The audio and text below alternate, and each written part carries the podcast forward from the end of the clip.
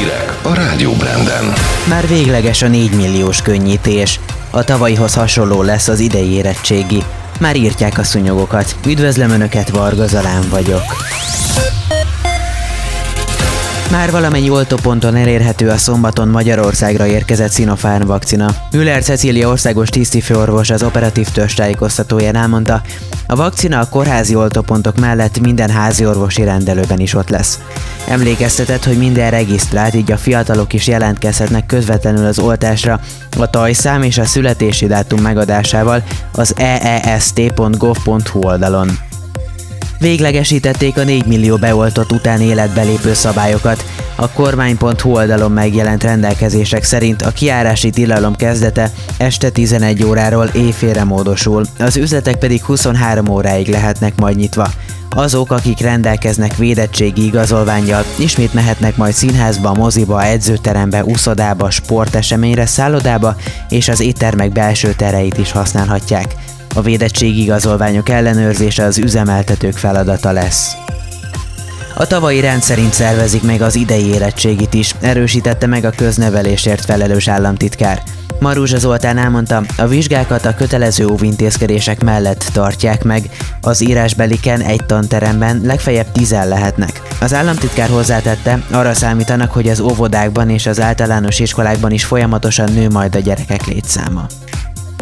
Országszerte folytatódik a szúnyogírtás. A héten a Tiszatónál, a Körösök mentén, a Duna déli szakaszán, a Balatonnál és a Velencei tónál gyérítik a rovarokat. A katasztrófa védelem közölte, a szúnyogok főbb élőhelyeinek feltérképezése jelenleg is tart, ezért egyre hatékonyabban lehet alkalmazni a biológiai módszert.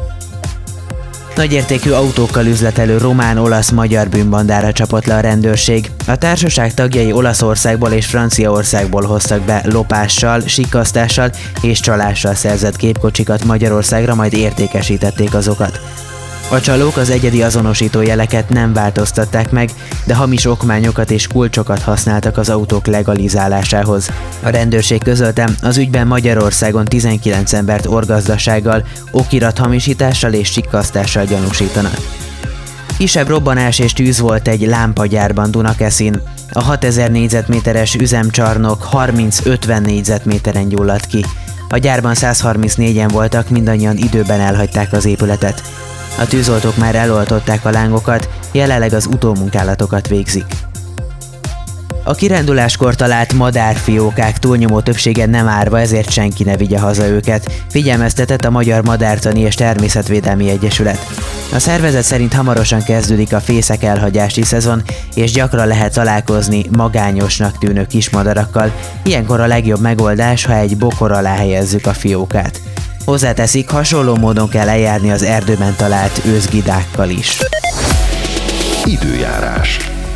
Kedden eleinte változóan felhős idő várható sok napsütéssel, a legtöbb felhő a délnyugati határvidéken lesz, és ott kisebb eső is előfordulhat.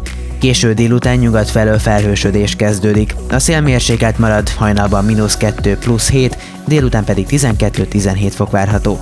A folytatásban melegszik és zivatarosra fordul az idő, Szombaton akár 28 fok is lehet majd. A szerkesztőt Varga Zalánt és a Rádió Brand híreit hallották.